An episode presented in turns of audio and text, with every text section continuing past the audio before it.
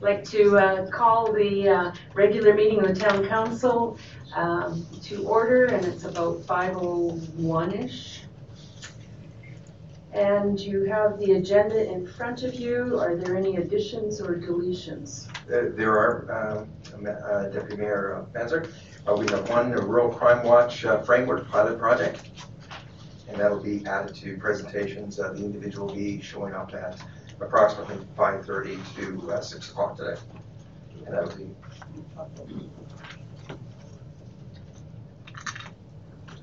Okay, thank you. Any other changes? uh, that is it. Would someone like to move the acceptance of the agenda with those changes? Mr. Needham, all those in favor? Thank you. Um, We have minutes from the November 25th regular council meeting. Had a chance. Had a chance to review those. Any changes that come to mind?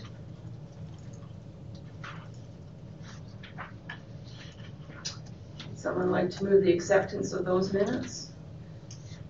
Thank you, Ms. Downing. All those in favor? Mr. Good's in favor too, probably?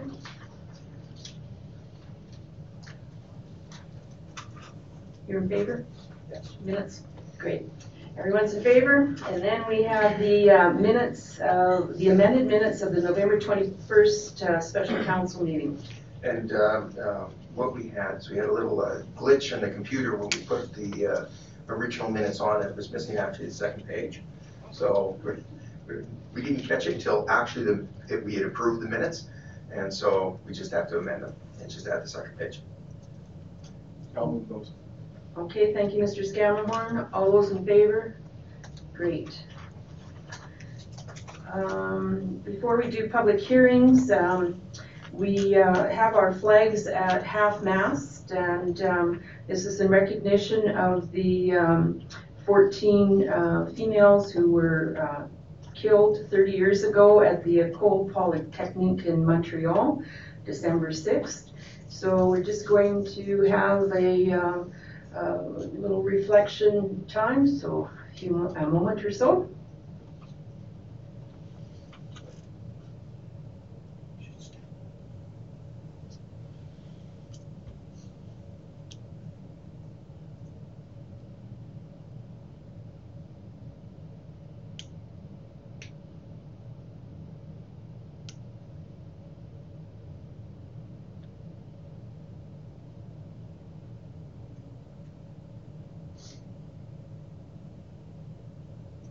Thank you. Thank you.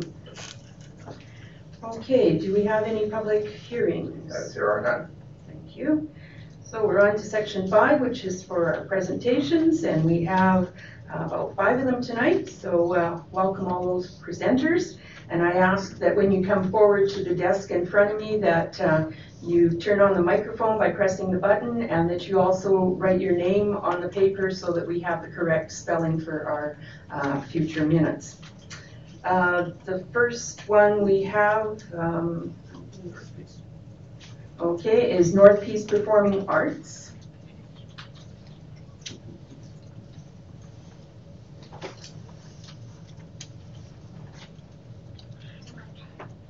Welcome.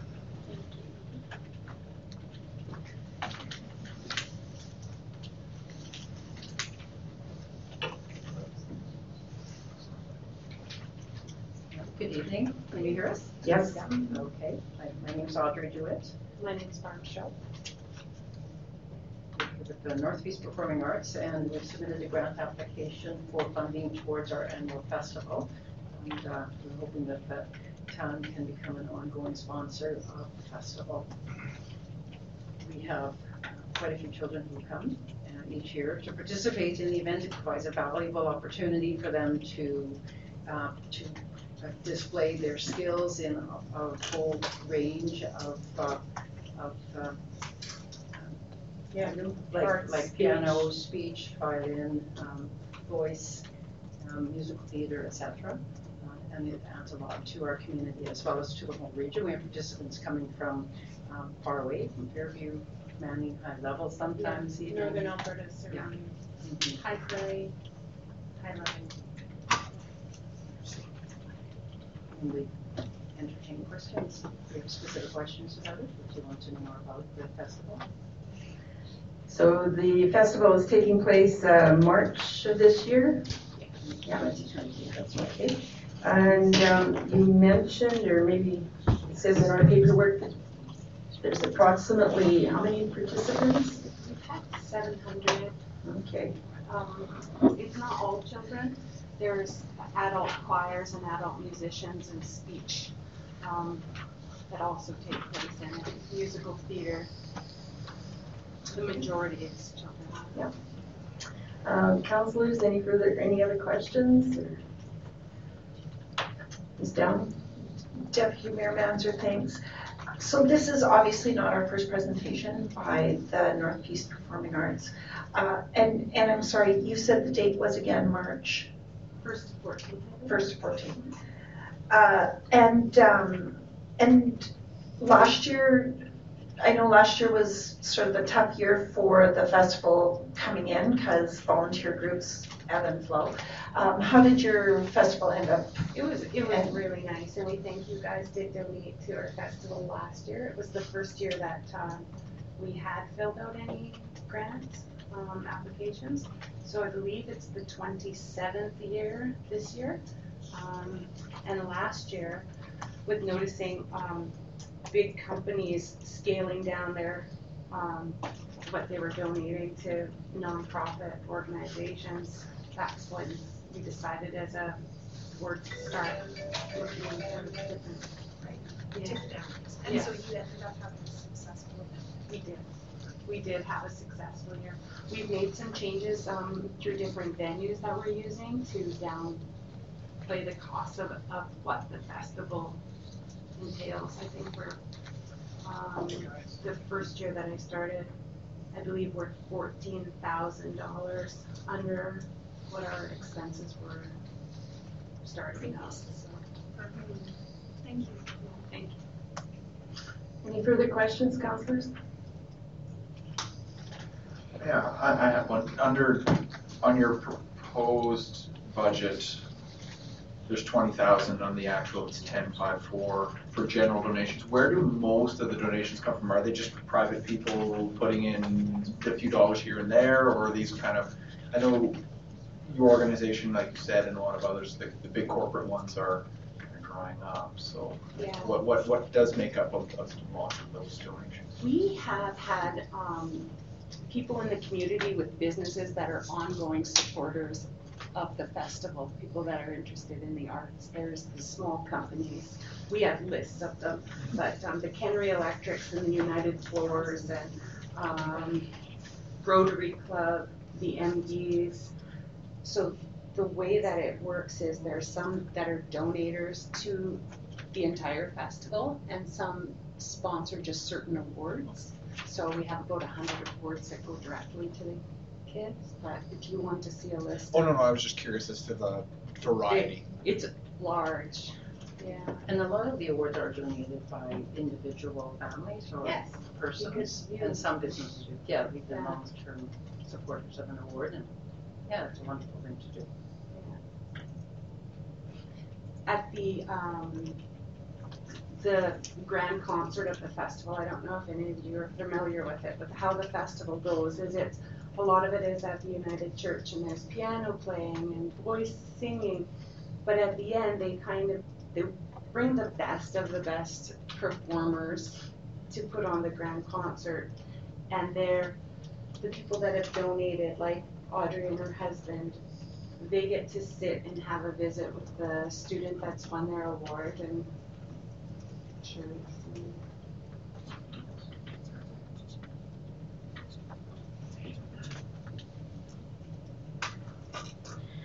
So uh, the adjustments, as you mentioned, this year, you've adjusted some locations, which brought some of the, that kind of costs down. Um, You mentioned someplace here that um, it might be harder to get awards, or not awards, but sponsors this year.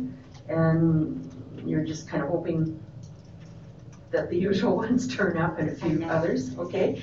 Um, So you're requesting a, a- a grant of uh, $5,000 and that would bring you even according to your projections for this year? Exactly. Okay. Any further questions from council? Okay, the way this works is, uh, we thank you for your presentation, and we deliberate a little bit further on uh, within the agenda, usually. Um, And that's kind of the way it is. So if you made sure that you wrote, written your names down, that would be great.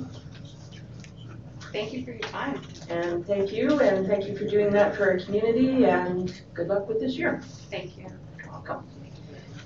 And, yeah, we have Mr. Mayor here, so Mr. Mayor will come in.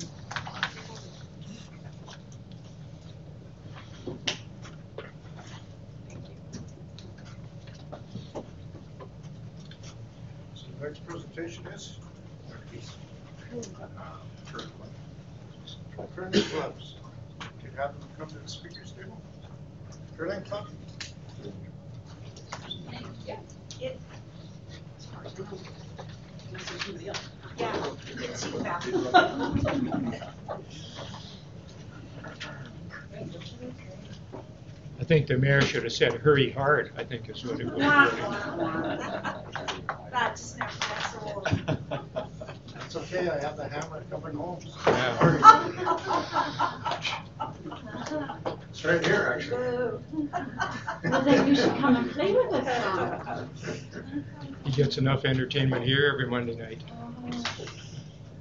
So yes, we're here, my name is Valerie Difference, this is Craig Anderson. Uh, we are here on behalf of both the MS Society and Peace River Curling Club. For the last few years, I think this coming up is year number five, uh, we've been holding what we've started calling Curl for a Cause MS Fun Spiel. Initially, it started from one of the curling club members when we were talking about doing additional fundraisers for the MS Society her comment was, well, why, it's too bad we can't have a bonspiel. And we basically said, what do you mean we can't? So we did. We started it, um, four and a half years ago, I think we tried it as the evening, or the, the fall bonspiel. And then we changed it up and had it in the spring. And so the end of January, January thirty-first and February first, we're planning to hold another fun spiel. It's a Friday night, Saturday day event. We've had as few as four teams and as many as twenty. So it's, it's a small fun spiel. Last year we raised just under four thousand dollars, I think, um, and we only had twelve teams. So we're kind of proud that we can raise as much money as we can, even with a few, few teams showing up. We do have teams that come from Dawson Creek, Spirit River, we have unregistered already from High Prairie. Um, I don't think anybody's come as far as high level yet, but the invitations are always there. So we've asked council for five hundred dollars to help with the Saturday evening supper, which is kind of our wrap-up banquet, um, for the event. In addition, we've asked and received funding from a couple of the other counties, County of Northern Lights and Northern Sunrise County. And we also ask for funding, sponsorship, donations, whichever, uh, from some of the companies that I work with, Craig works with. And then individuals, when they come out to the bonspiel, we do a silent auction, we raise, basically if all of our costs are covered, then anything additional from the registration fee, the silent auction, the raffles, all goes into the MS Society the curling club, the original deal that we made with them is that we would ask them to keep fifteen percent of the profit to kind of cover their costs and the ice tax. And that's worked out well. Last year, they turned around and donated it back to us. Great. Any questions?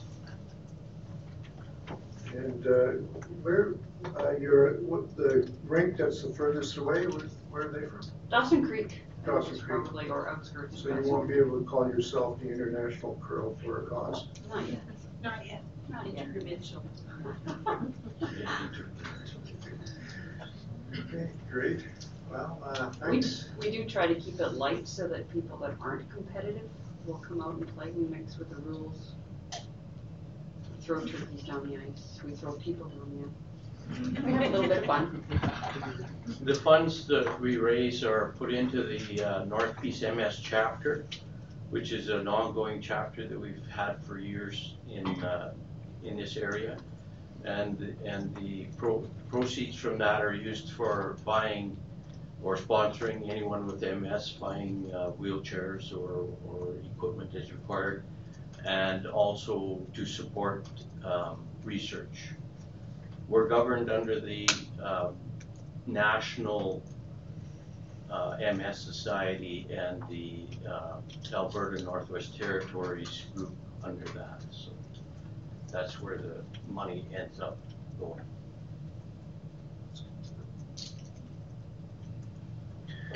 So your entry fee is only, uh, Hundred and sixty 160 a dollars team? per team, yeah, so forty dollars a head. Elaine, we might have to throw a team in there. You only play three games, one Friday night and two on Saturday. And if you're really worried, we can shorten it up. It would have to be rather short. We haven't thrown a rock in about ten years. Okay, no further questions. Thank you very much. Thank you. Thank you. I'll ask the uh, Peace River Winter Swim Club to uh, come forward.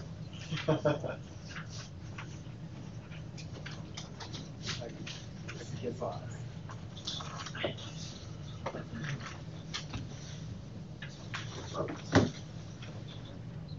Are we on? My name is Wade Johnson, uh, and this is Rachel Van Tamlin, and we're here representing the Waffles Winter Swim Club. So the information you have in front of you, it's, uh, what we're looking at and and requesting is a a gift in kind, where the, uh, we're hosting our meet on January 18th and 19th, Saturday, Sunday, uh, requesting that the um, rental fee is, is waived and the cost of the lifeguards is, is also waived during our swim meet. It's a, it's a very large meet, it's our twenty-fifth, uh, annual winter swim meet, and uh, we have people coming from all over, teams coming from all over as far away as Grande Cache, Chetwynd. Uh, we've been up to uh, 140, 150 athletes, usually average around 110, 120. It's a two full days, and people are staying in hotels, brings lots of people into the community. And what we've, you know, with that support, you can see it within the uh, budget, is that we do do a lot of fundraising on top of it. We have uh, prize tables, we have local businesses that support us, whether it's through food, through donations, to try to help cover the cost. We're, we're running a, quite a deficit this year. We have quite a few older swimmers who were the ones who the biggest registration fee, are no longer swimming. They've uh, moved on, so we do have a, a good group younger ones. But still, in the end, our overall budget is, is, uh, is down from previous years. So even with the fundraising that would come from this swim meet, we're still going to be running a, a deficit this year. Questions? I see you're the uh, Peace River International Swim Meet, so who's from out of country? Or is this like our airport, the International Peace That- that could be- Is it international or invitational? If it says international, that'd be my typo, so I apologize. Yes, that's exactly what it says, international. All right. That's our staff's uh, I think so, absolutely. I think I'm, I, I think mine was proved four or five times before it actually got to you, Rachel. Uh, made sure it was all correct by the time it was done. No questions? No. Have some trouble? This is, Okay, this is in March again? January, January eighteenth, nineteenth. Okay, thanks. thank you very much. Hopefully, uh, the less questions, the more successful we'll be. I think we've seen, we've kind of seen this one before, if I'm not mistaken, Yeah, so we're, few so we're. Yeah. we Ask the same questions to. Yeah. As last year, I guess, if you wanna feel like we're. Well, this is my first time coming here, I think with Rachel, so we're hoping you weren't gonna ask any questions because we're, we're the new recruits when it comes to things like this, so. Run other events, but swimming is a whole new project. Residents of staff employee. Oh, or town employee, well, Complete all the squares on the applications, uh, Mr. Johnson, there's no questions. Excellent, well, thank you. Yeah. Okay, thank you. Thank you.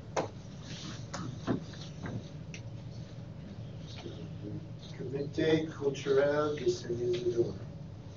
S'il vous plaît.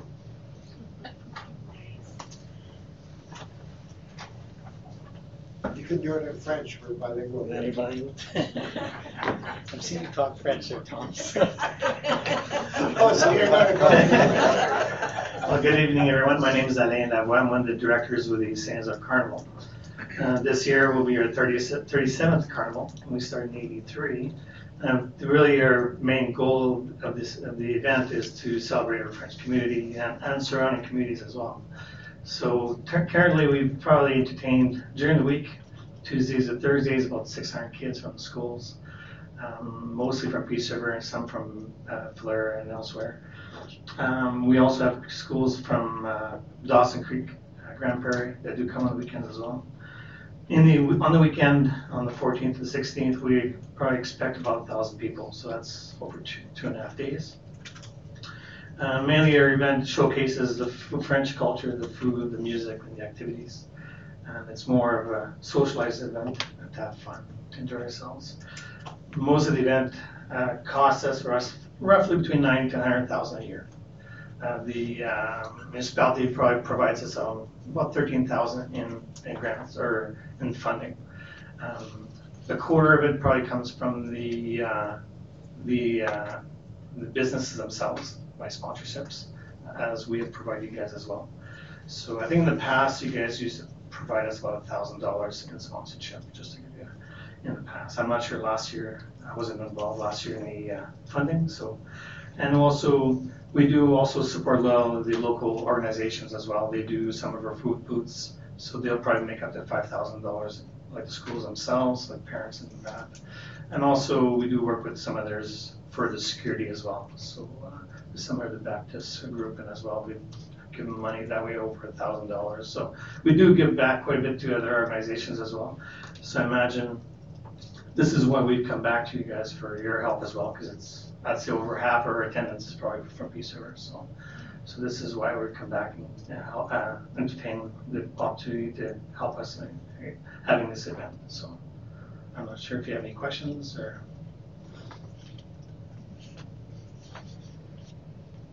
Pas de questions? Des questions? So is there anything appreciably different within your program this year compared to last? Uh, well, we do, as you know, we do change our theme every year. So we do kind of target more of the kids, and this year's kind of a different theme. It's called Invasion of the Emojis. So it's a lot different, uh, but it's it's also to keep people entertained. So it's more on because we spend a lot of time decorating as well. If you ever had a chance to come, so that's one of our things that we showcase as well. Uh, we do spend a lot of time preparing for the event as well. So. And the bands change every year, so typically, usually everything changes. There's also local bands that are pretty well similar, but we like to showcase some of the new talents if they, if they are available to, to come as well. Thank you very much. You're welcome. Thank you. Thank you. Read your name down. Okay, um, so that will, that's it for presentations. Uh, Are there any bylaws to go through, Mr. Parker? There are none, your worship. Any unfinished business? There is none, your worship. Uh, yeah, we do the homework presentation, but they're, they'll be coming around six o'clock. Okay. Uh, New business, uh, we have a briefing note uh, regarding grants to organizations, and I'm assuming Mr. Schramm will lead the discussion on that.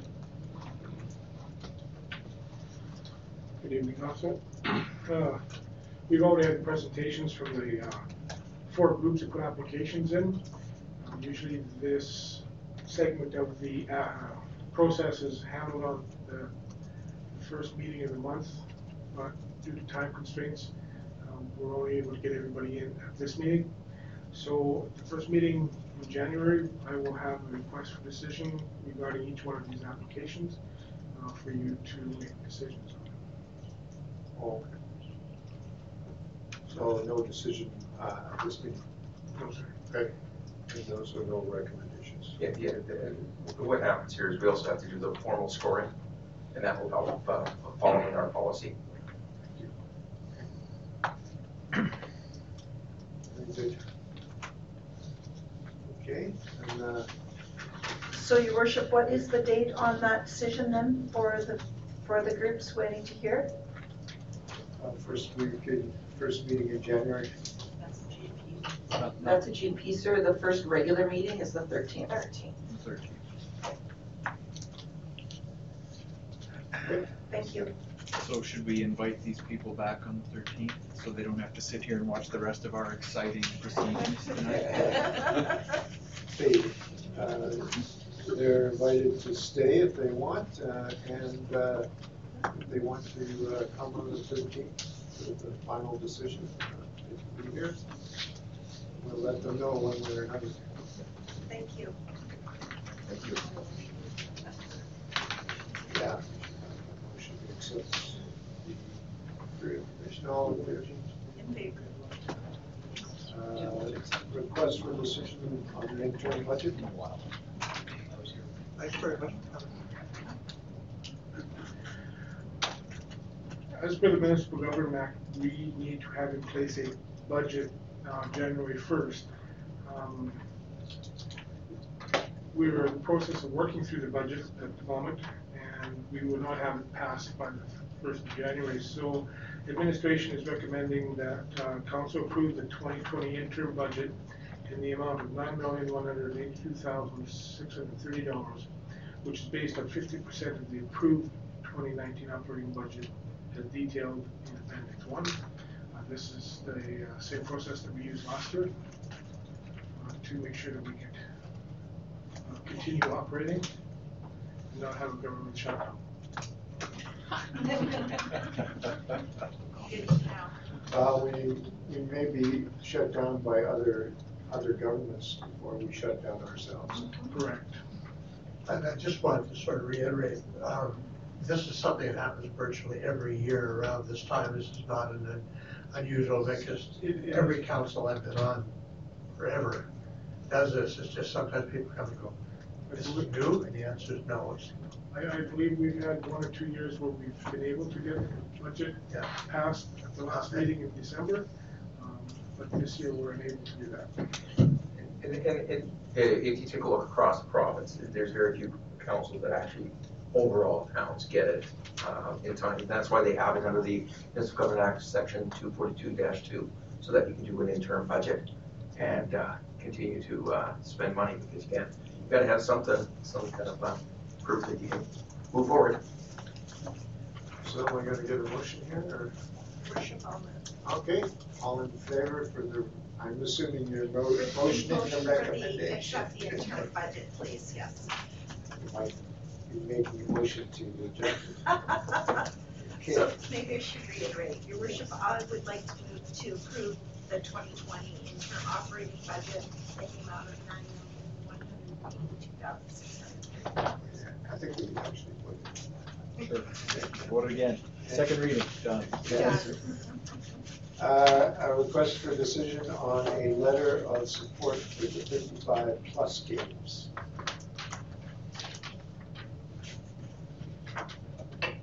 This is referring to age, not size. Yes. That is correct. Um, Your worship and council, the report before you this evening is a follow-up to a previous discussion at the council table, um, looking at a regional bid. We have brought together the other five, uh, the total five municipalities and have had a couple of meetings. Um, Each municipality has signed on to the bid, and we're asking council to formally do so also through a letter of support that needs to be included in the formal bid package, uh, which I'll be submitting later this week. So remind me again, when this, when, when, if we were to win this bid, when do we host it? 2021, uh, August, either the third or fourth weekend later in August. So it gives me some training time. Correct. Um, this, uh, the fifty-five plus, is it kind of a combination of winter and summer? It's No, just, they've split them back out again, so it's summer only. Um, it includes sports such as pickleball, tennis, uh, swimming, cycling, uh, quite a number of different card games, military whist, cribbage, uh, and others. Yeah, quite a, an array of different activities. did you say pickleball? Pickleball. Oh, wow. Yes, Horseshoes, horseshoes, yes. lawn bowling, No, bocce. bocce. I'm just trying to think of all the games that my generation isn't quite with yet. You'll get there, no worries, you'll get there. Um, so the, the request is for a letter of support and the expected fifteen thousand or? Yes, I almost forgot the financial im- implication. Um, this is a very good return on our investment if you look at it from an economics perspective in comparison also to other games that we've hosted and or bid on in the past. Um, the bid committee is looking at a, an approximate expense of around 200, 250,000 for a budget, um, which is ex- very reasonable to host a provincial level um, event for a weekend. And we're asking each of the municipal partners, all five of them, to commit to a financial portion of $15,000.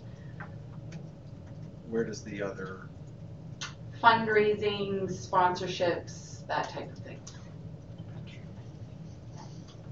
So it gives them approximately a seventy-five thousand sort of startup for the games and then to be funded elsewhere. There were some provincial grants, but we are anticipating that they'll no longer be available because Alberta support, Al- Alberta Sport Connection is no longer in existence. So that was where one of the agencies that provided small grants for communities for hosting, so. we're going to Um. And people stay in hotels mostly? Yes, hotels, um, and campgrounds. So this particular group of games, we only provide one meal, excuse me, through, uh, the opening ceremonies, a banquet, barbecue, whatever we, the committee chooses to offer. Um, all other meals are, um, taken care of by the participants and whomever they come with. A lot of times there's, you know, your partners coming with you on these types of activities uh, in this age category. So there's quite a number of people that come to the community. Um, we do are required to provide some lunches, but most of the sites that we're looking at host their own internal kitchens or concessions. So a lot of those lunches can be served on site through those existing organizations, which is also another bonus. So those are the big reasons why the cost of the games is a lot lower. We're, we're not responsible for their accommodations and the majority of their meals are on their own. except the skate park? I'm sorry, different age category, I'm sorry. Be surprised, Mr. Scout. So, uh, do you have a games committee chair? Um, we are looking to the Peace Region Games Society to, that's what they're still, yes, Peace Region Games Society. They are still active. Dave Van Tamlin is the chair of those games, uh, that organization, I'm sorry. He was the chair of the 2010 Alberta Summer Games that was hosted in Peace River. So that society would reactivate themselves and we would set up their organizational structure from there. So is the track at Glenmary ready? Yes, athletics would be one of the options. We would have to look at maybe some fixes to that, but it's probably one of the only spots, and or tennis might be the other one that might need a little bit of um, uh, renovations. Those are the only two spots. I'm ready to make a motion if we're, Any other questions? Okay, go ahead. I move that the Town of Peace River Council provide a letter of support for the Peace Region bid for the Alberta fifty-five plus summer twenty twenty-one games and commit to financial contribution of fifteen thousand dollars financed through the operational budgets of both twenty twenty and twenty twenty-one. Okay, all in favor? Wonderful, thank you. Um, Request for decision, uh, FCM resolution. Are you heading this one up, Mr. Parker, or, oh, Mr. Town?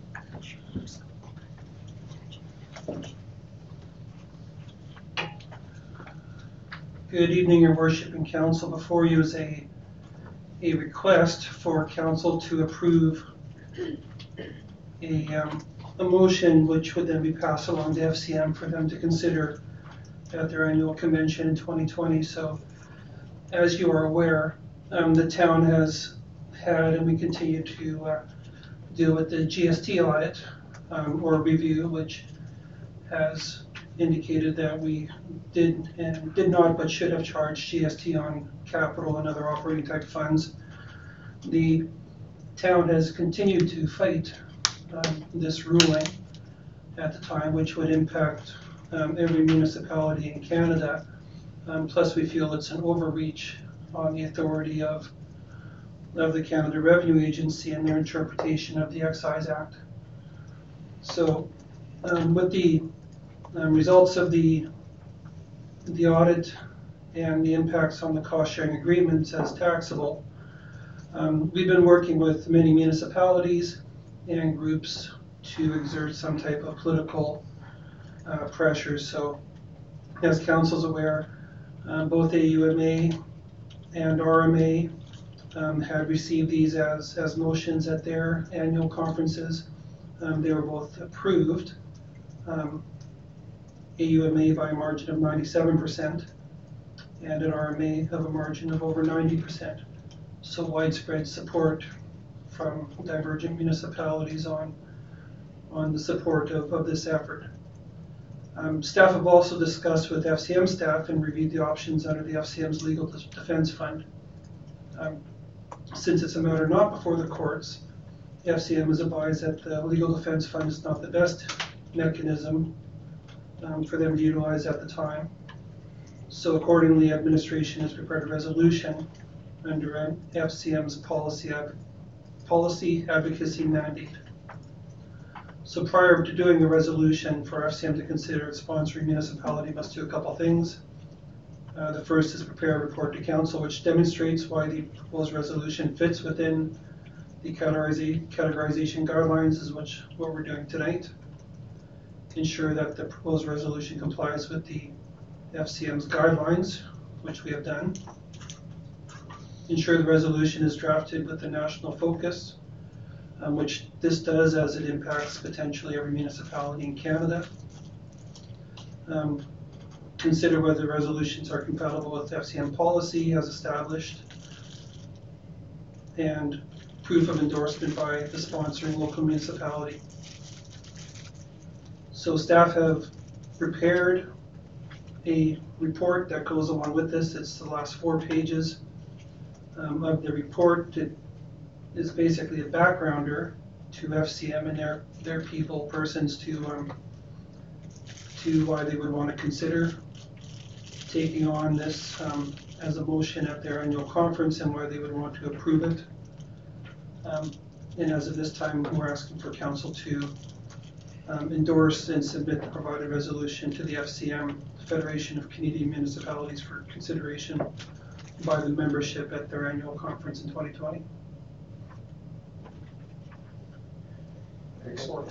And so if you take a look at that briefing note that uh, is attached to this, that, that's the, the document that needs to go to uh, uh, FCM and they, uh, basically their process is they have to make sure that the council is, sees this document, they're fully aware of this document and you're fully supportive of the wording of this document uh, as it gets uh, moved forward. Um, and again, it does, as you know, Director Town says, it explains all the reasons how it fits into the FCM uh, resolution process and, and why it uh, actually meets the, the requirements of FCM. I think this is a pretty straight up and down vote. i'm just going to Put that motion on the floor as recommended by administration. And we'll give people an opportunity to ask questions, any questions of Mr. Town. Not. So, I, I, obviously, uh, your worship, so there are a couple of us attending FCM, so in terms of process steps, uh, we could anticipate that we would potentially speak to this motion on the floor, is it right? We all draw straw, straws. To that'll be the process. All right. I- Okay, all in favor? Great. And where is FCM this year? Toronto this year. Center of the universe, okay.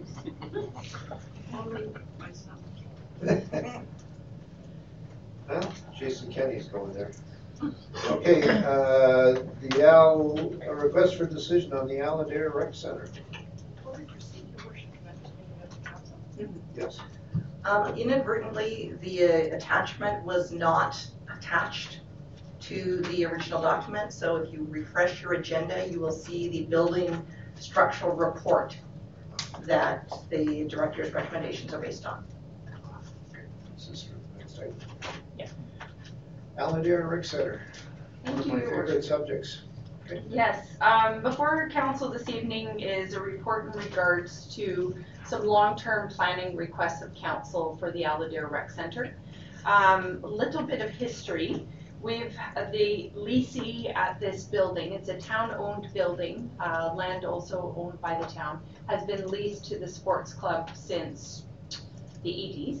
Um, prior to that, the town obtained the structure through, um, sort of a a whole exchange of property through the town and a third-party agreement with the Peace River School Division. Um, it's really handy having our minutes online or available. Absolutely wonderful. I found all sorts of great minutes and, and topics of conversation that were very similar to today, today's topics back in the seventies. Um, this is a little side note, sorry.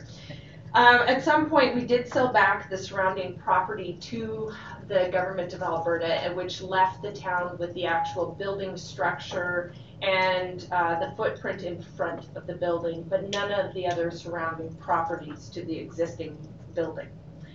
Um, there are, unfortunately, with that uh, ownership structure, some challenges are at this site. Uh, we own none of the parking. Um, the main road out front of the building is a, a significantly uh, present road that does have does have does not have any parking available on it. So some some challenges to the site. Uh, in 2016, we did a structural building review of this structure. Um, nothing came back as a significant concern. Um, it's an old building, does require re- re- renovations, rehabilitations to bring to code standards. Um, there are recommendations that are provided within that report that you can peruse um, now that it's up and, and available to you. Um, there have been some uh, basic electrical mechanical updates. Really, predominantly one was uh, boiler replacement, but nothing else in terms of basic retrofits to fire code, life standards, uh, life assessment standards such as sprinkler systems, that kind of thing. The washrooms in the building uh, really significantly need a renovation. Um, the fire alarm system and other mechanical system updates and electrical updates. As any building that the original core structure was from the 50s and the add-ons were in place approximately early 80s. Um, basic maintenance is being provided at the building right now, just in the sense of power and gas is on. We're keeping it heated so that we don't lose the structure and um, through negligence of not keeping the, the water running and the power and the heat on. Uh, we have put some costs into our operational budget to cover those. So looking at sort of your basic maintenance, it's a minimum of four hours facility maintenance time, twenty-five thousand contracted services. We are looking at, uh, the bills that I've paid for this structure to date are eight hundred a month in power and gas. Um, not including insurance, that's something we've always covered is the structural, um, insurance of that property as it's a town-owned building. Capital retrofits over the next ten years can be estimated upwards of eight hundred thousand, if not more, depending on what you did in that building. Um, as the town is the owner, we are liable for those financial commitments in the long run. Um, with the new Baytex Energy Center, it has been a part of different conversations um, that now this structure becomes redundant with that facility that we've put in place. Uh, we've even looked at internal um, ideas within the management team of how could we repurpose this structure for another town facility of some sort. One of the ideas that we bantered about was dealing with the storage issue that the museum is having. Um, it's not the right fit for that style of building for their needs and would require, again, significant retrofitting for their purposes. And quite frankly, it's, it's almost too big for what they need and we'd have a lot of empty space. And again, you're adding um, operational and long-term financial expenses to the town that we did not have previously as we did lease it out to the organization that was responsible for both their operating costs and the capital expenditures. Though the town ended up paying a lot of those capital expenditures in the long run. We had to replace the roof because otherwise it was gonna keep leaking and it would have gotten shut down at some point. Um, I provide you with a number of different options if we want to look at, um, oh, just a quick note going back. No other department expressed a need for the structure for another purpose internally, um, other than the museum option, which I previously noted. Um, administration at this point would, at this point would suggest it is more economical to look at selling of the property, uh, repurposing it to another organization, that avenue, um, than it would be to maintain it for the town's use. Uh, therefore, under the Municipal Government Act, um, I do reference their disposal of land, that section of the MGA. Uh, it's not specific, we have a building and land in this case. But our dis- asset disposal directive also indicates that we need a public process if we are looking at any sort of disposal of property. So with that in mind, we provide you with four options. Um, option one is to maintain the, the existing structure. We find a need for it, whatever that might be. Option two is issuing a request for proposals to explore other options that could come from the community, whether that was private, nonprofit, combination, whatnot. Um, with that option, we are suggesting transfer of ownership, whatever that might look like. Option three is putting the building up for market sale. Option four is offering the building for lease, which is your current arrangement or was our current arrangement for the building. I provide you with sort of the advantages and disadvantages of both of those options, but I leave it to council for any further conversation or questions you may have. So, uh, do we run the risk of somebody coming by and scared declaring it a historical site? It would only be a part of it would be historical. No, I don't believe, building. yeah, the Peace River School Division would be, uh, uh, bringing that forward. Maybe they would be too big. Yes, they can have the historical bits back. We have a question, Mr. Yeah, do we have, um, like, you're saying this, the lease is not formally terminated at this point? Correct. Yeah. Any idea on the timeframe of expectation of that? Oh, the, excuse me, the, the sports club is still dealing with some of their assets that they haven't been able to dispose of. And they are still dealing with their debt that is outstanding with, um, a federal agency.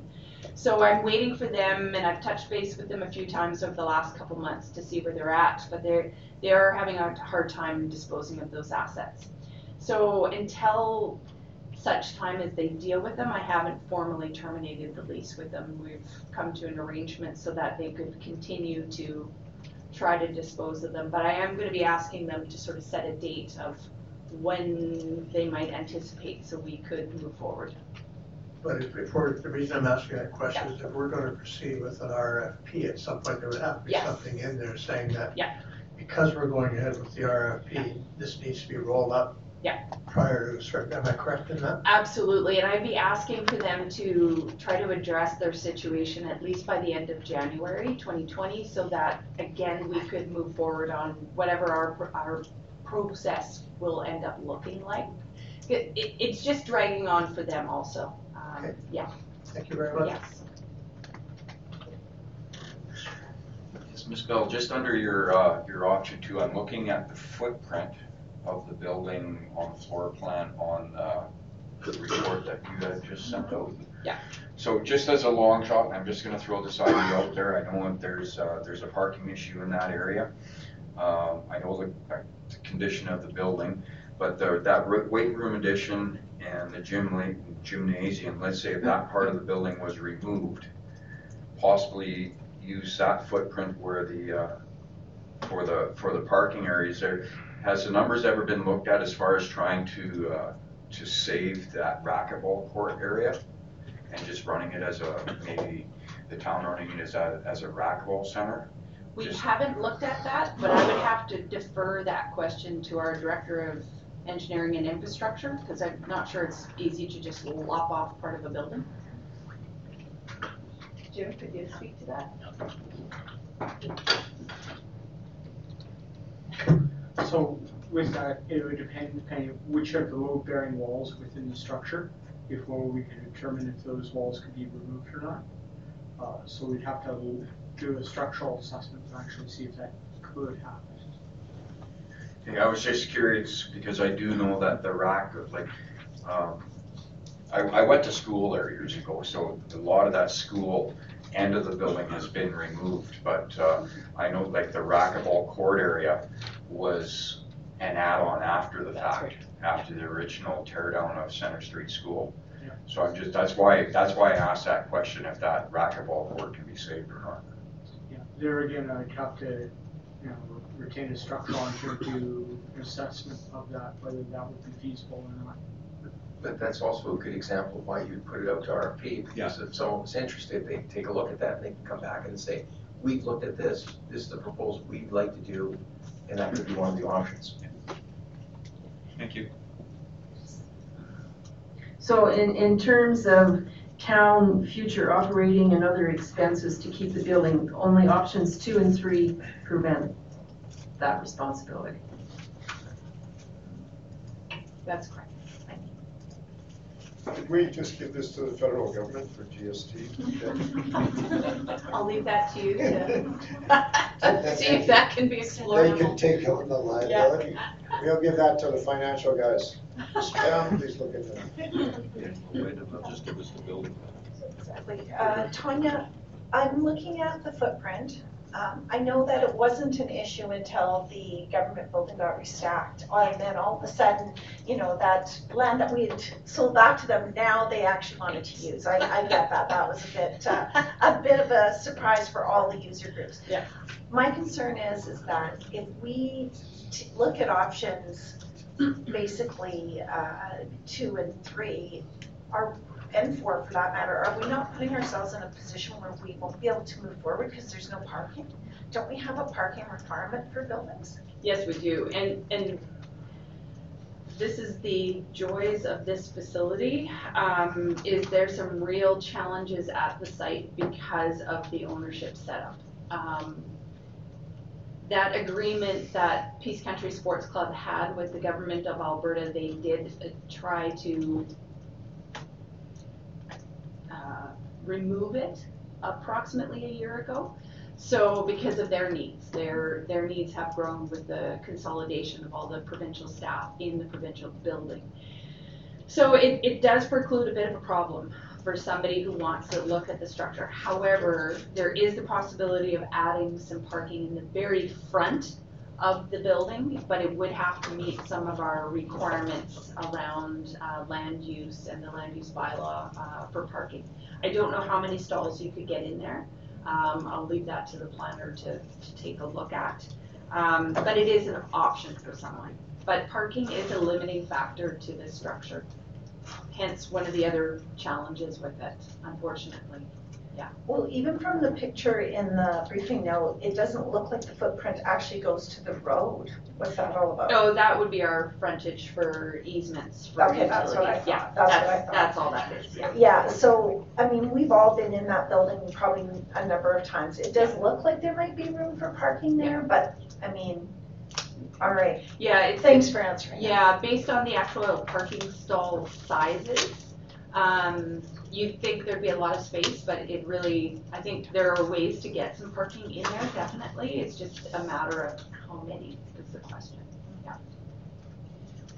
And how do we determine parking again? Is it size of building or is it potentially usage? McQuaid, can you answer that one also? Yeah, so it's a combination of a couple items. One is, uh, tells them the land use bylaw which determines, uh, different requirements for different types of structures. Like, uh, hospitals have different parking requirements than a commercial store would have. And then on top of that, so that would allocate how many parking stalls need to be, uh, applied to that building. And then our standard, uh, parking, uh, stall width is 3.0 meters. Right, I recall that. Occupancy, yeah. Just, uh, Ted, just broad interpretation of the, uh, the recommendation that's provided. So would this also include uh, sending this proposal to a demolition company? I think at this point, we're looking to see if somebody has a creative use for Okay, the so if- building. If I read, again, I'm not. So not yet. Anticipating, I'm anticipating what, what, what the request for proposal is, but if, if I were a viscose company, as an example, that did all Baytex, could, could they interpret this request for proposal to, to read a, a request for demolition or, or, or not? No, at this point, I think the way we can word the RFP would be requesting a So, so you're looking, repurpose, reusing of the existing structure. all right. Any sort of formal disposal at that level would come at a later date if for some reason we don't get any creative ass on the structure. I guess it was the word dispose written in the recommendation that, Uh, sorry, and, and that's the term of our directive is asset disposal. And remember, disposal is not destruction per se. All right, thanks for that. And just, if I may, one further clarification, so uh, Squadron 124, I, uh, have they, you know, there was some informal discussions earlier that, Mhm. I'm not sure where their parade is these days. Are they, I'm not sure where they're physically located, but I have passed on a number of different locations to them. okay, so Yeah. that, so that's part of the, uh, Yeah. the mailing list, if you will, for, for this. All right. Absolutely, yeah. Thanks. Is there a possibility of doing two things at the same time? So can you list it for sale and also request proposals, or does one preclude the other? I think in this process, I would suggest doing an RFP first. Uh, to see what we get for opportunities, uh, you, you might get some creative submissions. Um, a sale could be put at any point. We don't have to do them separately, we could do them in parallel also. So I didn't really answer your question. It's possible? It's, it's definitely possible. Could that now be somebody's proposal? Yes, they could propose it for purchase. Yeah, absolutely. Although if they've been reading this, they might figure out that they could just end up. Yeah, but they probably don't listen to the broadcast.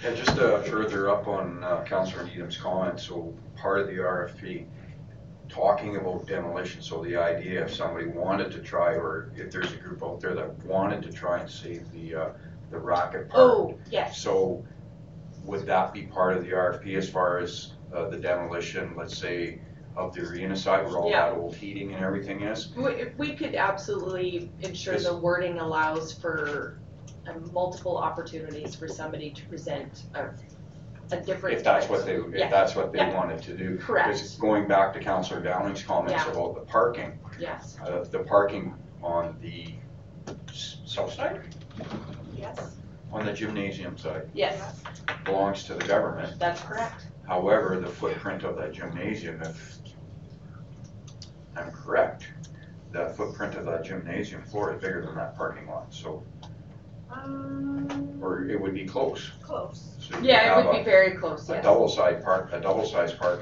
parking lot, which that building owner. could Oh, I see where possibly you're going own. with that, yes, yes, Just an idea. yes, absolutely. And, and- and, and council, it's just, when you put something up for sale, you know what you wanna do. Yeah. So, or, and you go for tenders, or if you purchase something. RFPs is when you don't know exactly what's out there, so you, you go for an RFP to look at the creative suggestions that are out there. And that's why, uh, you know, governments have uh, allowed, you know, the RFP process to come forward. And here, we have some ideas, but, hey, this opens up so you can get a whole bunch of other different types of ideas. And you might be surprised, there might be someone saying, hey, you know what, we'll take this piece of land and we'll give you this other piece of land that might be beneficial to us. and beneficial to them. So it just opens up, or they might take part of the building down and, Yeah, you know, and, and say, we'll, we'll do the parking lot for the other thing. And, or they, you know, it just opens it totally, totally up. So that's what we like going through this process. Tom, just one comment, um, that I think where part of the difficulty is, is in the in the wording of the recommendation where it Sure. says with an RFP to dispose of the Al Adair Rec Center. It might be, um, more clear if it said that with the request for proposals to, um, elicit potential alternative uses or Absolutely. purposes. Yeah. So. Feel free to uh, change the I'd- motion. I'd like to, if I could, make that motion with that change. That, uh, I would recommend that we proceed with an RFP to find alternate uses or, I don't words that affect rather than the word dispose, because, or transfer ownership, yeah, because it's just the word dispose Yeah. to me is not quite clear. Yeah, absolutely, and, and I was just utilizing it again as per our So directive, how would but I you, can how see would how you would it's, like that word, how would you like that word? either was fine. If transfer of ownership and or repurpose. And can um, transfer ownership or repurposing, yeah. sure. I'm- And, Sorry? and or. And or repurposing. And I guess that, that's the one piece of information I, I, administration would, would like clarity from council. Would you like to retain ownership or transfer ownership? And I think that needs to be clear in your motion. I would, in my motion, I would say, uh, not retain ownership. Okay. Thank you. And I will stop using the word What dispose. if we don't have the RFP back and don't have our answers of which way we wanna go? We still don't want it, then we decide again. Uh, if you, if you want to open the debate, why don't you speak to the microphone? So for instance, what if, uh, uh, what's the wording I'm looking for here? Dispose. Yeah. So let- let's say, let's say for instance, let the- so for the RFP, let's say if we don't have our answers yet of which direction we wanna go as far as, uh, let's say, uh, Jim comes back in with some numbers on, on, uh, saving one part of the building, that, that sort of idea, and it could be, it could be worthwhile doing so. But, uh, with, it, with the word in the motion saying, uh, not retain, not retain the building, we don't have that option of doing that later on down the road. Well, I, I would think we do in the, we can change our minds. I I don't think it's a direction to, No. to transfer ownership. Correct. It's a transfer, that that would be the, that would be the direction that we're going. Yeah, I'm just going back on Mr. Parker's comments about the definition of the RFP, about getting the information back so that we can make a decision. And, and see, even with the RFP, what will happen here is you can get all this information, you come up back, you might find that, no, this is what we wanna do, we wanna do something, and you don't accept, RFP doesn't guarantee you have to accept any of the proposals that you have. But it does help you at least get some information that's out there and some options that are out there. And it gives the community an opportunity. Yeah. I'm, I'm fine, I'm fine with that motion then. Could you read the motion, Mr. Good's motion back to us? Um, Because I don't even think he knows what he said. What, what- what I have from the discussion is move that council proceed with a public request for proposals to elicit options regarding a potential transfer of ownership or repurposing of the Al Adair Recreation Center. Well done. Yes. Okay, I, I was gonna allow either Elaine Manzer or uh, Mr. Ford out of, out of nostalgia to make that motion, but seeing that. Then you're gonna turn it into a historic site and then we're stuck with it. So Stop No, no. It may be a proposal. All in favor of Mr. Good's motion? Thank you. Um, And we will, now's a perfect time for us to uh, hear the Rural Crime Prevention Framework PIBT program. Uh, Is Karina Williams, please come forward. And, and I'll be assisting also. Yeah, yeah, I know. That's stressful. I've got you all loaded here. Oh, I'll just have to log you in. I should say here then. Oh, depends. I don't think we are. Karina, do you need me for anything? No, you're all good. Oh, come- apparently the cursor has to be in the right spot. Who knew?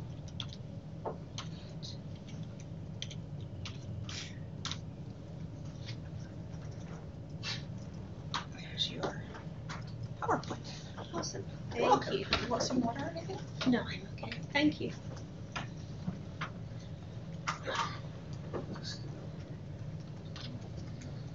I'll help you. Ready to go? Just need to go to slideshow.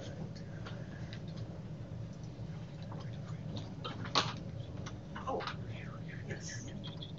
Jim. Oh, oh, Thank you, Autumn. Perfect. Thank you. So good evening, everybody. I'm Karina Williams, and I'm going to be presenting the um, Rural Crime Framework presentation to you this evening, along with um, Chris Parker. So where this came from, there has been many studies done for rural crime and the community of rural crime and the community of wellness. So what showed in all the surveys that have been done in the last four, five years plus is that for one, people don't feel safe in their homes anymore. There's a vigilante style that is starting to build. People residents don't really know what's available to them in their town, in their hometown, and I'm talking. Um, this would be mental health. This would be addictions. Um, where can they go? And a lot of them don't know where to go. So part of this is to in, to get everyone to the table. So we're going to be bringing mental health. We're going to be bringing community wellness.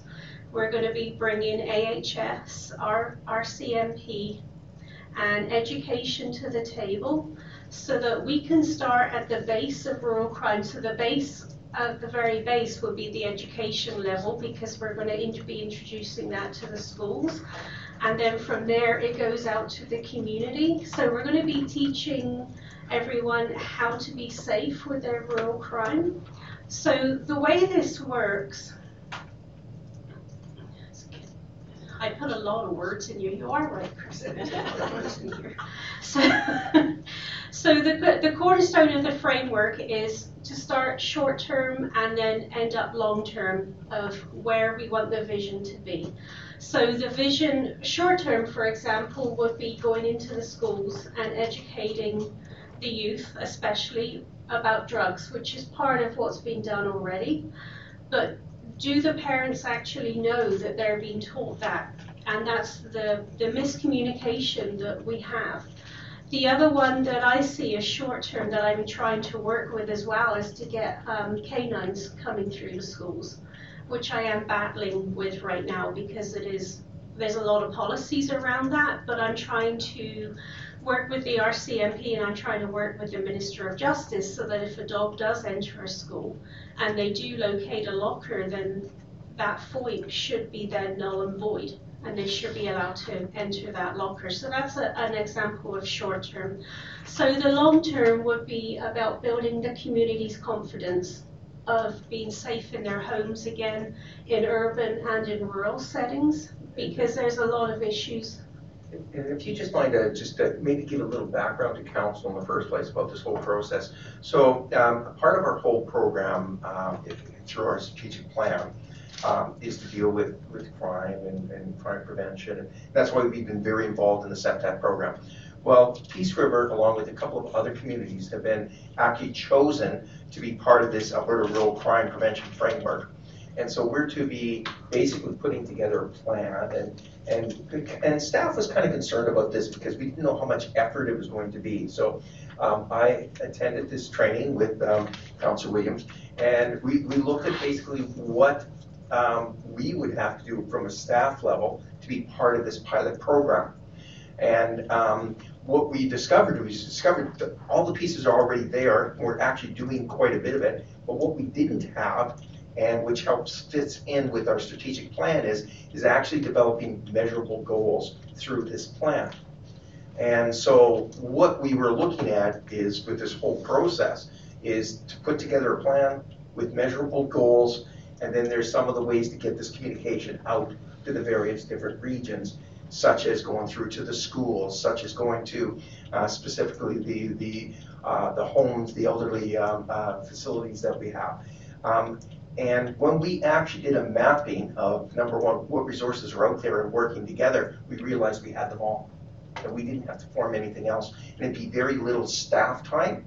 We'd be looking at one of our major committees that would be, and, and I believe you'll talk about that, uh, that committee that has already accepted, you know, taking the lead responsibility putting together the plan in conjunction with us. Now, what we did look at the plans is we looked at other municipalities and their plans, and some were very, very extensive, and others were very minimal. So we could be really detailed oriented, or we could be very minuscule, you know. And so we're, we, we will develop a plan that will be good for this area, uh, Peace River and the region. And uh, what will happen is, is if we're part of the part, pilot project and we wish to be part of this project, we would actually then share our plans and our progress and what we have done with other municipalities. So that's basically what this whole project is about. And sorry, I, I should have just done that right at the very beginning. And carry on.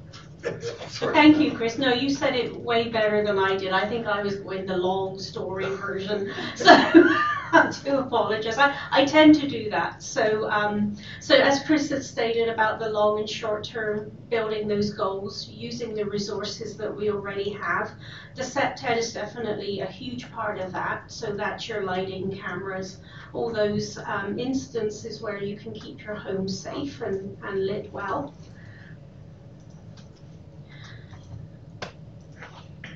So another part of that is your family, education, employment, housing, mental health and addictions. So that's why it's all in the circle because if any of those are missing or broken, which we're, we're noticing, then that's where you start seeing the crime. So if employment is a huge one, and I know with the economy there's not much we can do, but if we can get people feeling secure, even though they're only for example, part-time wage, is there a way that we can give them opportunities where they can help the community? It would be a volunteer basis, of course, but it, it's going to give them um, ownership and pride of their community, and that's a huge part. Is when your community comes together and they feel very pr- pride of, of their or very proud of their community, they will all work together. So it's all part of getting the evaluation as well. So the evaluation forms will go to the seniors, the education, the schools, the addictions, the homeless. So everybody on the community advisory committee has each one of those has a specialized area in there. So we have someone from the seniors, we have the AHS in, we have the education in, we have um, the RCMP. So they're already there. It's just a matter of building that evaluation and getting it filled out. So that's where the CSE will come in with that part. And as for the administration, we're looking at it would be more asking them to help us advertise when we have community events coming on where we're trying to inform every every all the community the same as what um, Councillor Ford is setting up in January. That would be a great example of that for um, the Crime Watch area and SEPTED and keeping people feeling safe in their community. So the key service deliveries, these are just an example of what I've put here. So as you can see, they're all grouped together. So education, health, community service services, youth and family services, they do all work well together. Now the, the issue would be bringing them to the table and actually having the conversation because that's what we find is missing. There's miscommunication between the groups of all three of these if we can get them working together, then their scope gets bigger and the community then starts realizing and getting the education they need to know what is available to them. And that builds your wellness of your community, which is big. When your community is well, and again, I'm going back to that word of uh, being proud, then your crime will reduce. And it is, it is proven. They've been doing it down south. There's a few um, municipalities that have already done, started building on this, and they've, they've seen their crime reduced by about 43%, which is a big, big number.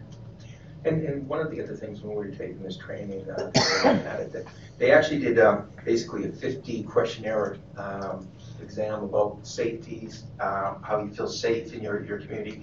And one of the activities that they, they did is they got everyone in the room and they said, okay, go to this wall if you think you're feeling safe in your community, and go to that wall if you don't, or sit in between.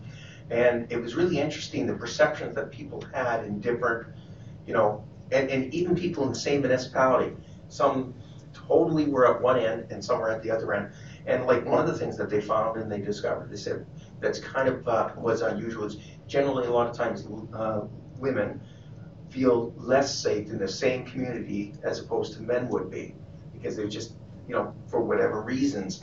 And that was one of the things. So um, we then also looked at statistics at Peace River and the surrounding area, and we looked at the actual crimes that were occurring and where we thought crimes would be occurring and what types of crimes would be occurring, and then our perceptions towards that.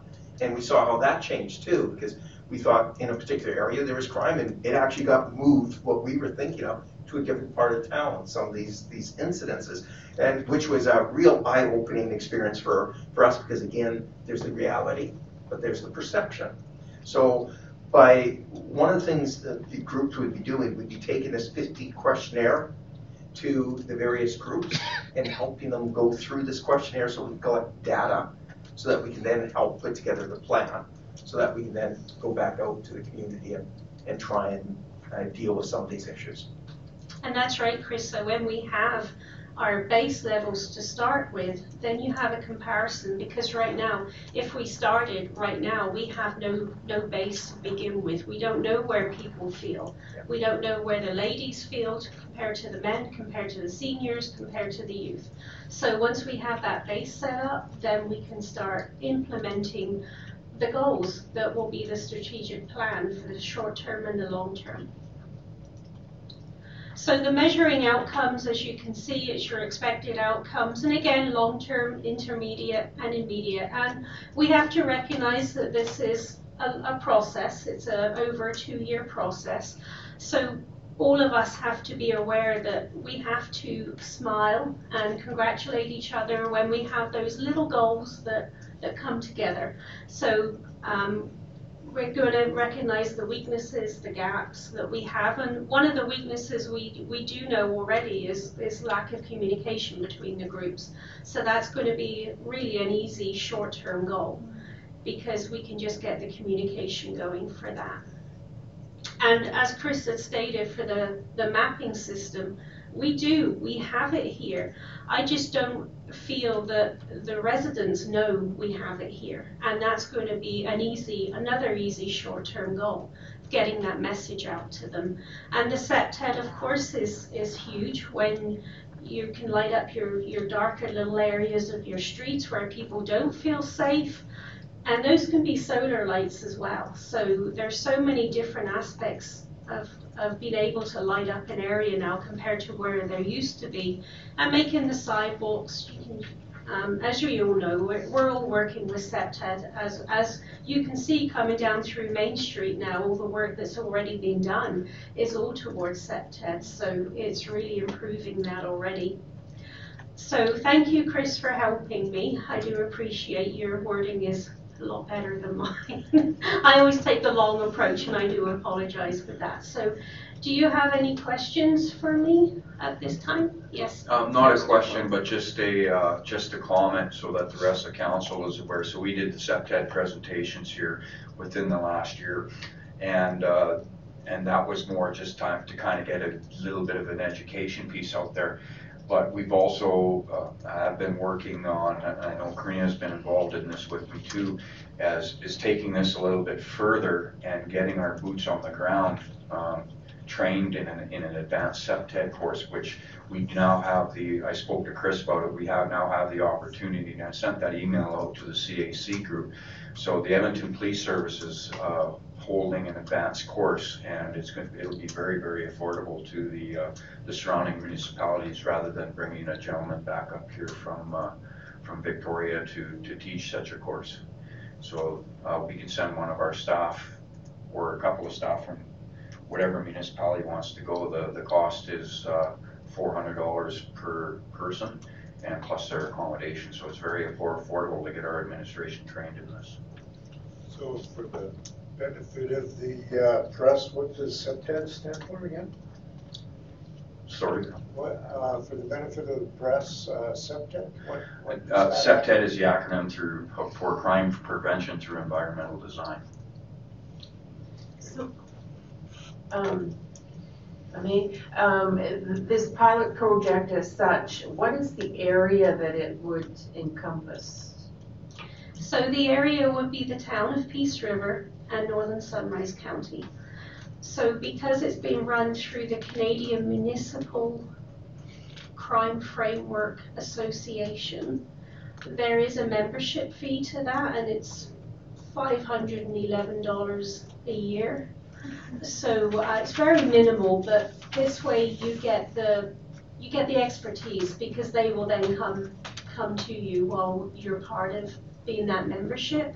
So we have our council tomorrow, so I will be asking their, our council as well.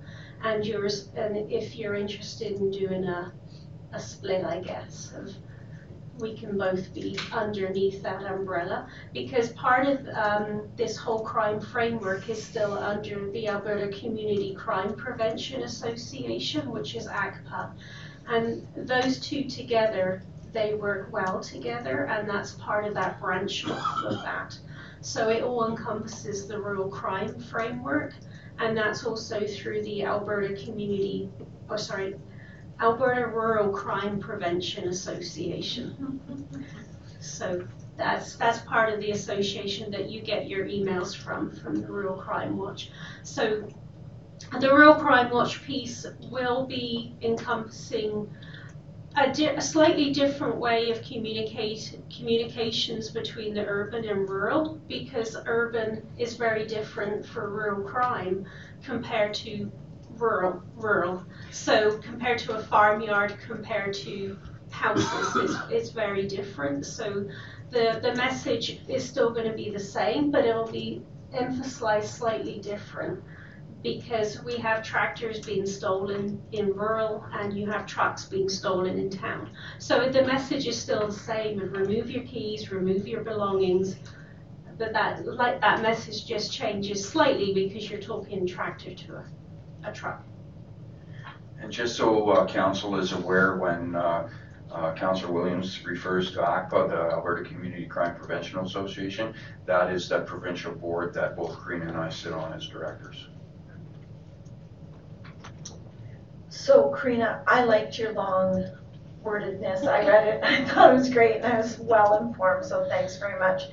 So Chris talks about, and he was really excited about the fact that we have so many of those pieces in, in play already. Is that how you're feeling about it? Is, is there a nice connection going on already between NSC and the town of Peace River as it relates to our, as relates to our crime um, preventative measures? Yeah, we commit a lot of crime over there. Yeah. The way I, I, I look at it is we have Peace River travels to Northern Sunrise, Northern Sunrise travels to Peace River. So between those two communities, that's where I see the connection. And we have Northern Sunrise that comes in to utilize Peace River. And we have Peace River that comes to utilize Northern Sunrise, so Cecil Thompson Park, the bouncy pillow. So that's where I see the connection. If you're asking about specifically the crime aspect, so we have the RCMP, of course, that comes through, and as they're driving along Highway 688 to uh, Lubicon and Cadotte Lake, that police presence makes a huge difference along that highway. We've seen a, a dramatic redu- reduction in crime rates there that compared to what they used to be three, four years ago because the RCMP are traveling that way so much. So the communication between the two is, is going to be, I feel, really strong and it's going to build the communities together. If anything, it's going to bring them together because we're going to have the rules coming to Peace River to learn more as well. And then the, way I see the town of Peace River is learning more about Northern Sunrise and Northern Sunrise learning more about the town residents of which one feels safe and where and why. So that's where I see the, con- the connections there.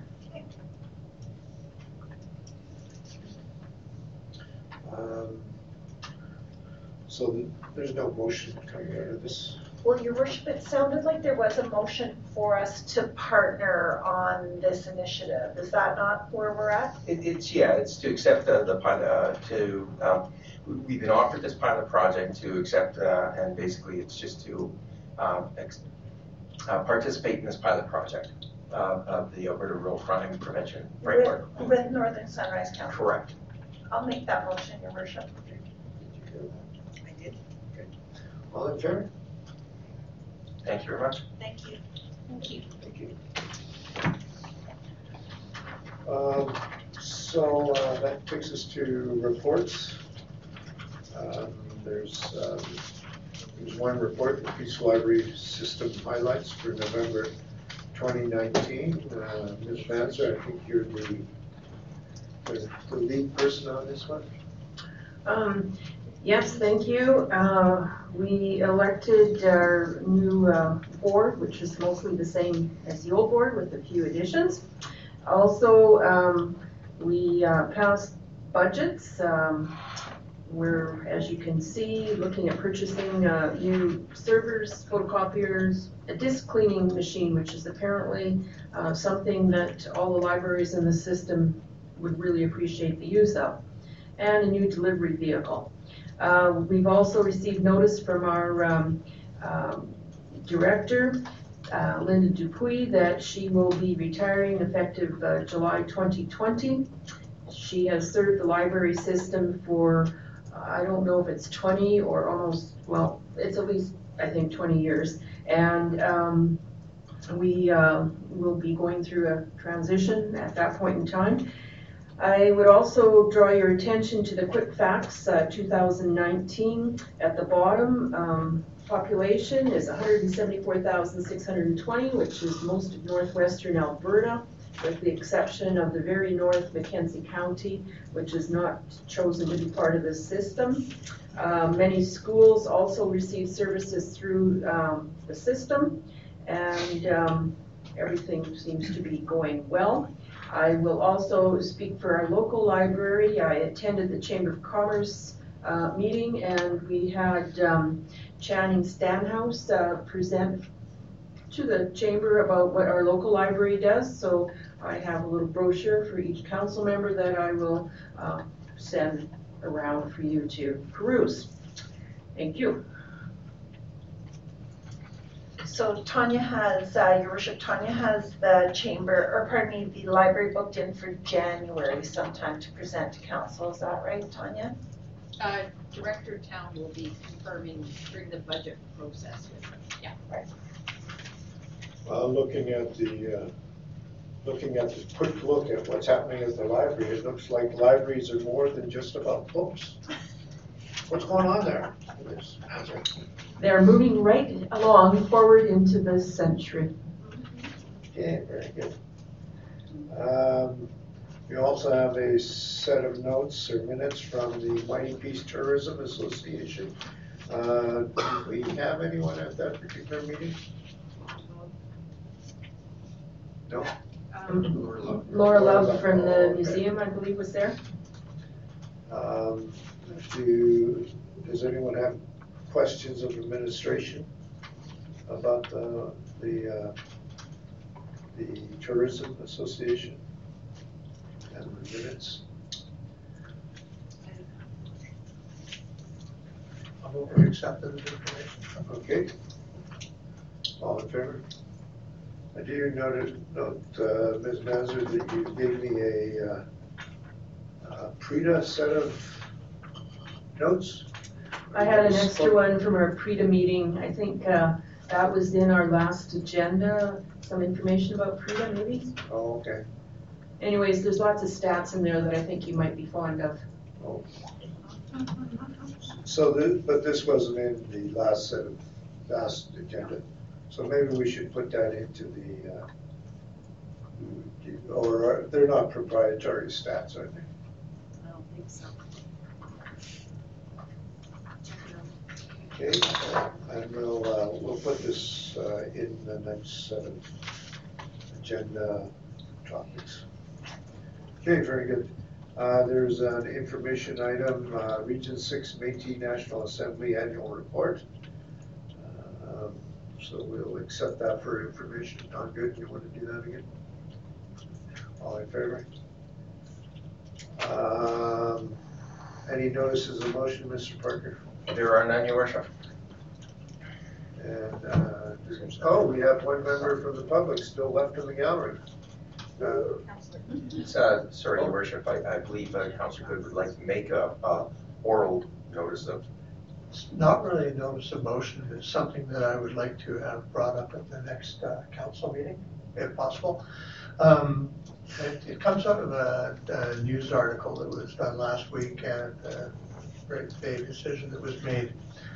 And um, after the news article came out um, regarding the settlement for, for Mr. Bunn, um, I received, um, I would put it this way, not a lot of phone calls, but definitely more than one with questions. And because the decision is one that we can't speak of the decision, um, as that there was a non-disclosure agreement, I said that I can't really speak of the decision because there's a non-disclosure agreement. And one of the questions that was asked was, well, how much money was spent on legal fees on the decision? And I um, said, well, you could ask that question, and the comment back was, I'm asking you to ask that question on, on my behalf. And I've been quite public in the past of saying that I believe in transparency, and also that I don't really see the need personally for FOIP when a person has information that could or should be publicly available. So I doubt if anybody has the answer tonight, so I'm not really requesting it tonight unless somebody has it, but the, the question of what was spent on legal fees, I mean, I can see when there's an ongoing issue that you don't talk about your fees, because that could give the other side um, a position of, well, if they're only prepared to go to here, we can go to here, and it changes negotiation. But after a decision's been made, I'm not sure that there's any reason not to have that as a public piece of information if somebody wants it. I also feel strongly that as representatives of the community, that if we're asked a question that can be asked, that we should ask it. Um, it can be uncomfortable for the other person to ask it, can be uncomfortable to, for us to ask. But we have responsibilities as counselors, so I'd like to have that question uh, put on the agenda for next meeting and uh, to have an answer brought to the meeting. So could you just clarify for me, Mr. Good, what, what, what legal fees are you referring to and what time frame are you referring to? I'm talking about, um, I guess it would be any legal fees spent since the, since the event of the, Since Well- January of 20, since January 21st of 2014, 2013? whenever that was. I'm not familiar with the date, but uh, yeah, I was, I mean, I was here, but I was here when the decision was made public, but yeah, but from that time Uh, uh, interesting, uh, end of the meeting, Don. I guess the thing for me, so, sorry, so just, uh, a notice of motion, if he, he requests a notice of motion, then we will actually make a discussion on his notice of motion. So then he could make the actual request at the next meeting saying, this is what I want, and then at that time, the council can vote. So otherwise, Oh, I it's see. been added, you know, if this is an item that has, hasn't been officially added to the agenda at the Agenda. very beginning. So not open for debate at this moment. It's not open Thank for you. debate. So he's just saying, I would like to have this question asked at this particular time. And then at that point, uh, he can't actually say, I want the answer at that meeting, which is what he's asked for tonight. He's, his official question will be at the next meeting, this is the information that I'm requesting. Okay. Right, yes, to put it in writing for a notice of Yeah, motion. correct. But he said he wasn't making a notice of motion. Well, I'm not sure how to word it, it's more of the, I mean, it's, it's an unusual situation, so I ask your forbearance. Yeah.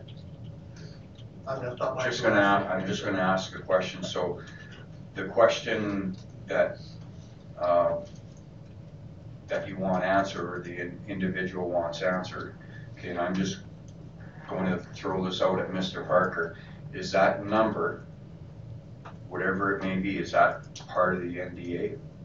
I do So, not- I so don't how about, know. the- let's, let's have the question actually asked next meeting, and at that point, we will have a couple of days that we can actually prepare a report. Okay? Thank you. Thank you. Okay. Um, Good, um, so we have one member from, uh, from the public still remaining in the gallery. Do you have any comments that you want to bring up? I'm assuming not.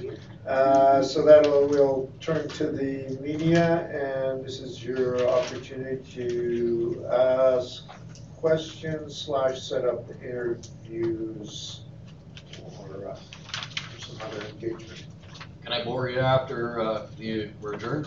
Uh, where, what'll, what- what's gonna be the topic? Actually, I think it would be Mrs. Bell, because you had talked about uh, the 55, so uh, yeah. 55 games and the uh, future of the Al Adair Rec Center. Basically, it's kind of what was reiterated in the Chambers radio, so Right, put that on yeah, there. it would be, uh, yeah, so Ms. Bell would probably be the best one. Sorry. Yeah, I'll just blah, blah, blah away and won't say anything. I welcome it. Uh, And uh, so the, uh, the uh, written press, any, uh, any questions, any setups for interviews? I was also gonna ask to speak with Tanya about the Al Adair. Oh, she's pretty No, I popular. I have a a scrum right here. And also to get comments from you, Tom, about the value of the collaboration with Northern Sunrise County with the pilot project. And also why Peace River is a good place for the fifty-five plus games, besides a place for you to train. So that could be done tomorrow or, or Okay. Tanya or you. Yeah, tomorrow isn't a very good day for me. Uh, But I think um, in terms of collaboration with NSC on the rural crime prevention, um, I think actually asking Mr. Barker would be, Okay, sure. I can ask, Chris- are you available tomorrow to speak with her later today? I'm actually doing the same presentation to Northern Sunrise tomorrow afternoon, and I'm actually doing a different presentation in the morning with Northern Lights. Oh, So my goodness, um, okay. anytime maybe after three After three P M. should, should be free. Here at the office? After three, okay. All right, thank you for that. And Tanya, when are you available to speak? Uh, Just tonight or? Tonight, sure. Yep. You can hang out. And the Smoky Peace River Express, Okay, for now. Okay. I'll email it to you if I need it. okay? Tom, if I may, just uh, for the Smoky River Express, does anybody know we have a TV star in the midst? If anybody was watching Global News, I think last, I think it was Global, Uh, yeah. I could be wrong. um, the demon and his consort were on TV last Oh, night, um, okay. demoning and consorting. And uh, it was actually really, it was short, but it was really an impressive so clip, it was, it wasn't people from Peace River burned down Edmonton or something like that, it was No, it was, no, actually, it was very, very good, and uh, you both um, looked pretty good on TV, so. Well, Thanks, we had three performers drop out, uh, from Edmonton, so that was great, but, yeah, we, we, uh, ran the Krampusnacht, uh, fire show, so it's like Halloween in December. And we had about twenty kids come up after and wanna take pictures with my husband, to take photos with Satan, so that was great. That's right? So, uh, it's a small festival, but we had, uh, last year about two hundred people, this year it was four to five hundred, and people are complaining they couldn't see. Uh, so next year, we've gotta try to get a sponsorship for a stage. Uh, So they've already booked us for next year, and we're building this into a festival festival in Edmonton, so it was, it was a lot of fun, and yeah, my, Doug got, my husband got mobbed by TV cameras as soon as we were done, so I wasn't, we, we kinda knew it was coming, but we didn't get to, to see it, cause I was driving back from Edmonton. was good you told us, Dawn, because everyone was wondering if that. Should have PVR'd it. Didn't have a chance, it was kind of like, you're kidding. Well, of course you saw it, right? So it was like, oh, it's like, I hope my mom did too. If you're on global video, should be able to go back and get that. Okay, thank you very much. Okay, we'll uh, recess for uh, five minutes or 10 minutes, and then we'll uh, have our eight camera session.